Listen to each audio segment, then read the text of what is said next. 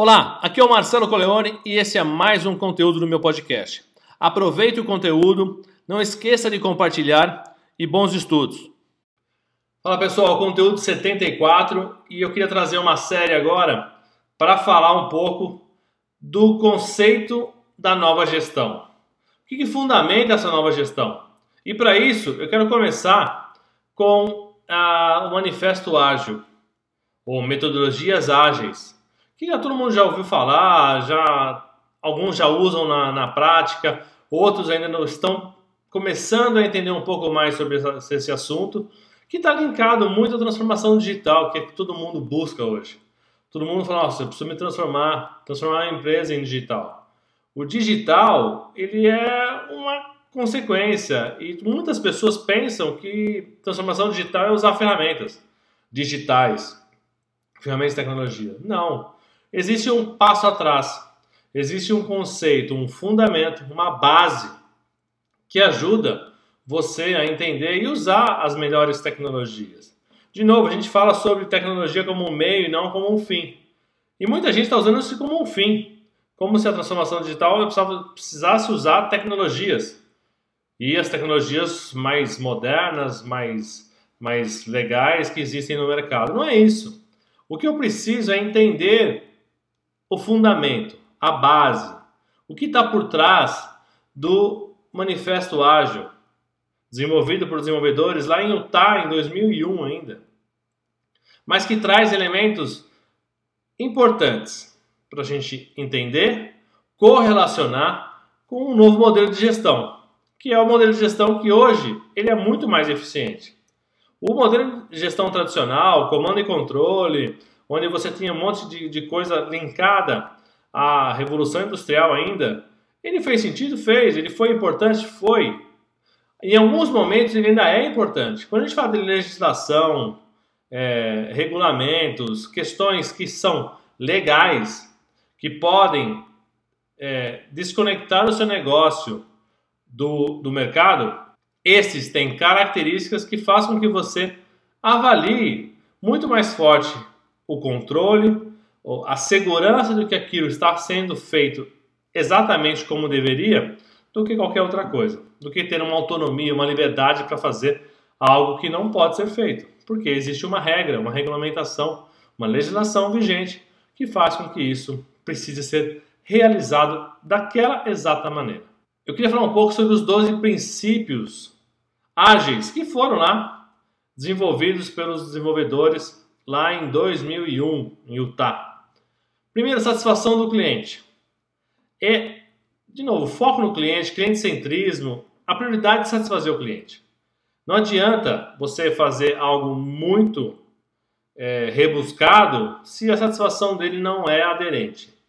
Um exemplo clássico de satisfação de cliente é quando eu tenho processos que são importantes para o cliente e eu faço como no modelo tradicional, um projeto grande, onde eu tenho uma expectativa de entrega de, de, de um produto num prazo e num custo pré-estabelecido. E às vezes as variáveis que estão inerentes àquele processo mudam durante a elaboração do projeto.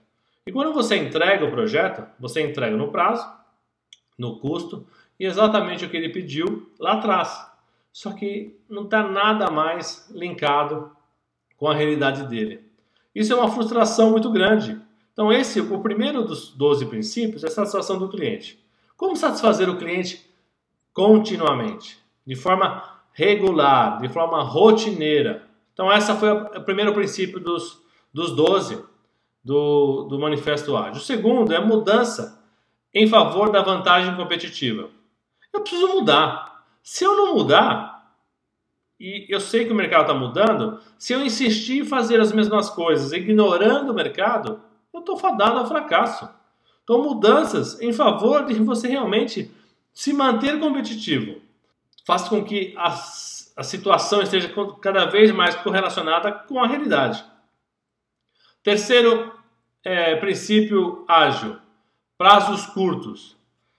É, Entendemos que um ambiente complexo, um ambiente cada vez mais dinâmico, quanto mais eu me estabeleço num, num propósito por mais tempo, maiores são as possibilidades de mudanças ocorrerem e, de fato, eu não consegui entregar o que eu preciso.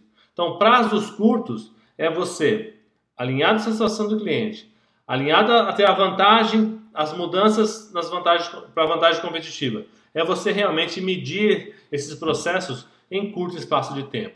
Quanto menores, mais fáceis você tem para você ajustar e adequar a satisfação, a necessidade de fato que o cliente tem e manter competitivo. Quarto, trabalho em conjunto.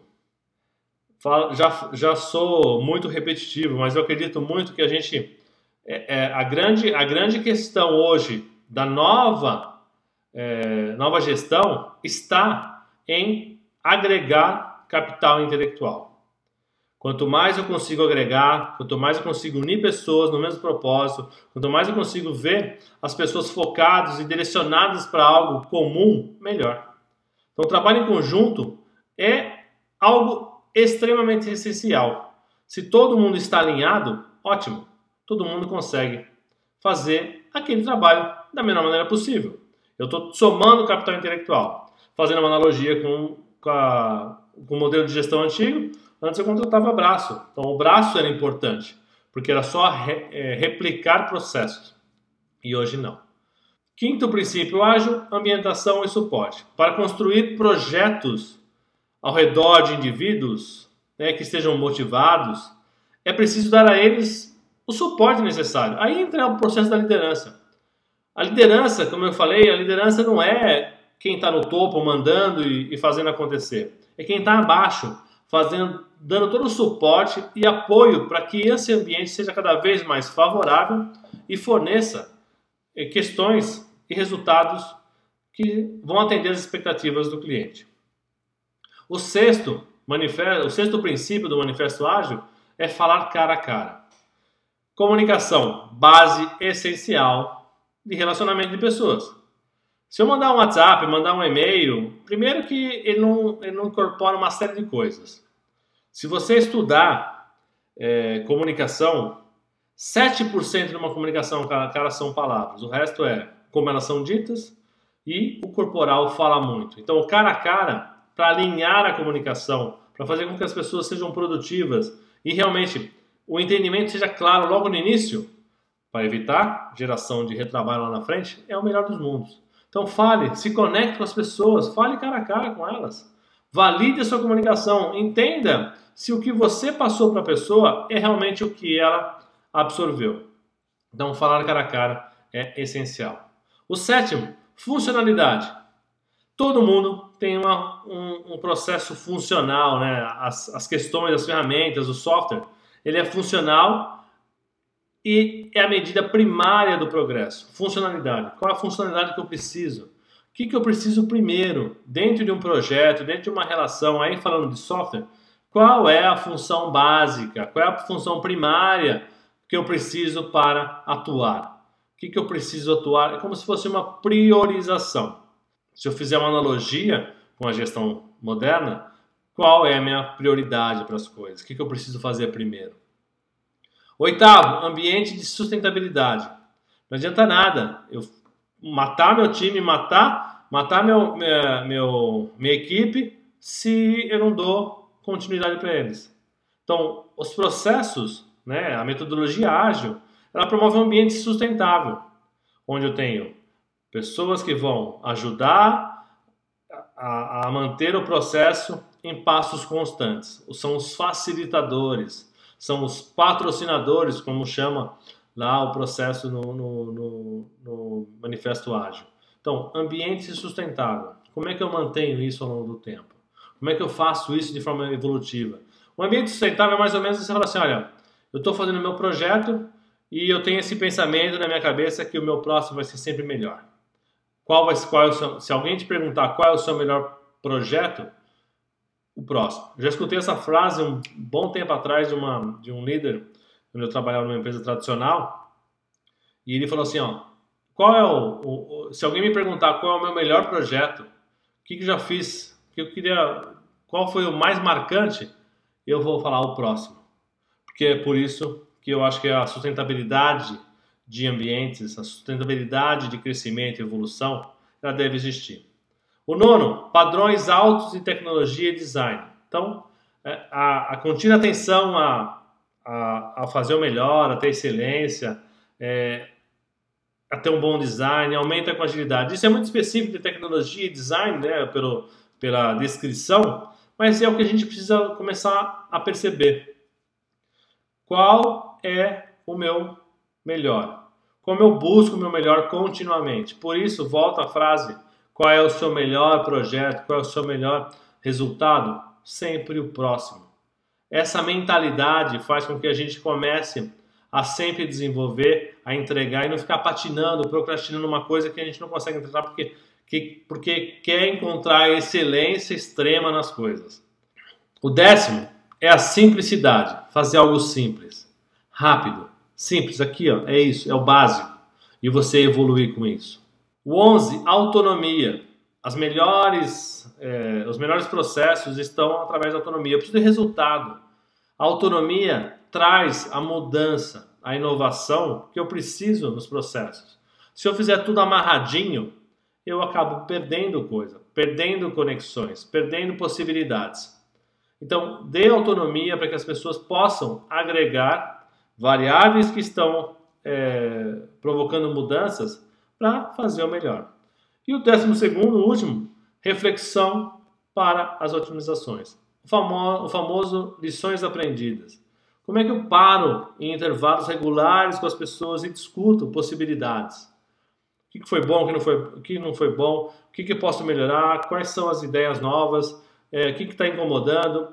Todos esses processos, essas reflexões são extremamente importantes para que as pessoas possam trazer elementos diferentes e aprender com o processo. O processo ele é sustentável. Ele só é sustentável se eu gero aprendizado. Esses foram 12, os 12 é, princípios do Manifesto Ágil. Mas ele tem quatro valores extremamente importantes. Então, o primeiro valor, indivíduos e interações acima de processos e ferramentas. Indivíduos acima de processos e ferramentas. As ferramentas não podem ser melhor. Elas são um meio, elas vão viabilizar o que os indivíduos trazem de elementos, de questões, de variáveis importantes. E as ferramentas, tanto os processos como as ferramentas, eles precisam ser ajustados, salvo as questões de processos que estão baseados em questões regulatórias e legais. Isso precisa ser feito daquela forma, porque a existência, a sustentabilidade operacional da empresa depende disso. Sem isso, ela não pode existir. Segundo valor é software funcionando é melhor que documentação abrangente. Essa questão é legal. Se a gente tirasse o software, né, algo, a sua empresa funcionando é melhor que uma documentação abrangente. Vamos, vamos, vamos fazer essa analogia.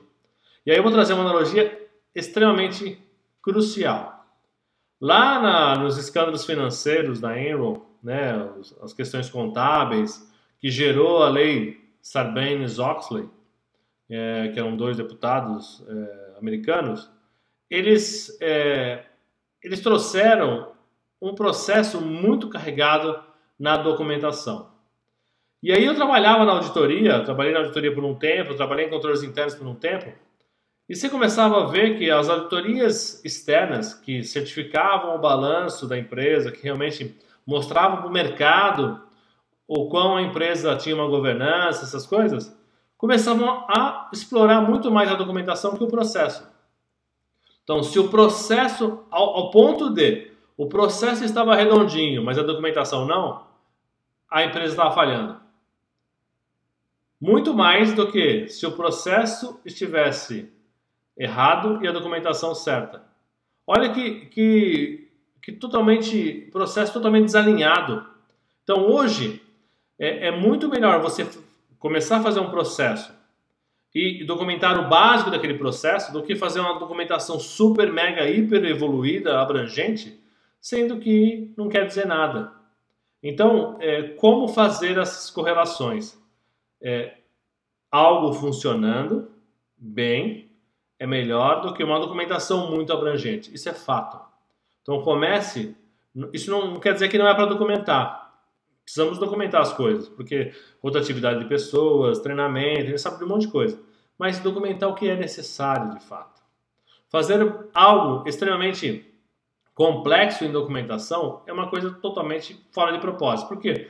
A flexibilidade do processo muda tanto que a documentação às vezes não vai acompanhar da mesma forma. Ou a documentação daquela forma inviabiliza que o processo mude. E uma coisa começa a barrar a outra, não faz sentido algum. O terceiro valor está linkado à colaboração com o cliente acima da negociação de contrato. Quando eu faço um contrato com um cliente, e aí eu volto um pouco na metodologia antiga, um contrato era um processo onde eu tinha todas as amarrações, penalidades, eu tinha que entregar um processo, então eu tinha um escopo elaborado, entregava. E aí eu volto na questão, entreguei um, um contrato no tempo e no custo, só que o ambiente já não é mais o mesmo. A expectativa, a satisfação do cliente já não está não, não tá mais alinhada com o resultado, por mais que eu tenha feito exatamente o que foi contratado. Então, o que, fa, o que fala um pouco no valor do manifesto ágil é que a negociação com o cliente acima de qualquer contrato. Então, a interação com o cliente contínua, a sustentabilidade que a gente falou, a interação é, é, repetida com o cliente para validar a evolução do projeto é muito melhor do que você fazer um contrato pré-estabelecido onde define regras, início, meio e fim, e você está amarrado àquilo. E talvez quando você entregue, o cliente já não tenha satisfação porque ele não faz a realidade. Imagine você interagindo com o cliente passo a passo, mesmo tendo um contrato, entendendo qual é o produto final, mas validando com o cliente em ciclos constantes, a possibilidade de ele ter uma satisfação no final é muito maior do que se você só interagir com ele na entrega final, no contrato que você tinha estabelecido. O quarto valor está responder às mudanças ao invés de seguir o plano. Que fala um pouco da complexidade, né, de você realmente responder às mudanças muito rapidamente do que ficar se comparando ou tentando fazer algo que já não faz mais sentido. E a gente às vezes faz com que isso se torne uma realidade para a gente. A gente se comprometeu com aquilo, quer fazer aquilo até o final, mesmo vendo que aquilo já não faz o menor sentido. Já não, não vai atender a expectativa do cliente, já vai ficar totalmente fora de realidade. Isso vai fazer com que a gente comece a entender. Os quatro valores do Manifesto Ágil, eles são importantes para a gente começar a entender algumas coisas. E agora a gente vai começar a entender como a gente faz nos próximos conteúdos, como a gente faz para interagir com isso aí na sua empresa e começar a se preparar para uma transformação digital, aquela tão sonhada, tão é, comentada, tão em moda hoje, que é uma necessidade básica das empresas. Mas vamos entender. Eu queria trazer esse contexto de ágil, né? Como é que eu faço processos ágeis, metodologia ágil, o famoso agile? Isso para a realidade. Isso para mim é a gente entender o contexto e se correlacionar com ele para aproveitar o que está por trás disso. O que viabiliza isso no futuro? Então, o, o manifesto ágil realizado em Utah pelos desenvolvedores, ele é muito rico. Ele foi desenvolvido para atender a, a questão de tecnologia, de software. Mas isso com certeza está linkado a uma mentalidade diferente para você fazer na sua empresa que eu tenho certeza, certeza absoluta, vai dar resultados muito melhores do que uma empresa tradicional. Não tenho a menor dúvida. A gente vai falar sobre é, tamanhos de equipe, falar sobre uma série de coisas que vão ajudar a gente a entender esse contexto, esse, esse processo, trabalhar por projetos, um monte de coisa. Esse é o primeiro conteúdo de uma série de conteúdos que eu vou gerar voltado para isso. Para a gente começar a entender um pouco na prática como é que eu posso usar isso, entendendo o manifesto ágil, entendendo as correlações que ele tem com gestão de empresa e como é que eu faço isso acontecer? Compartilhe esse conteúdo, interaja, manda suas perguntas, eu respondo. Vamos interagir sobre esse conteúdo para que a gente possa aprender cada vez mais. Obrigado, a gente se vê no conteúdo 75.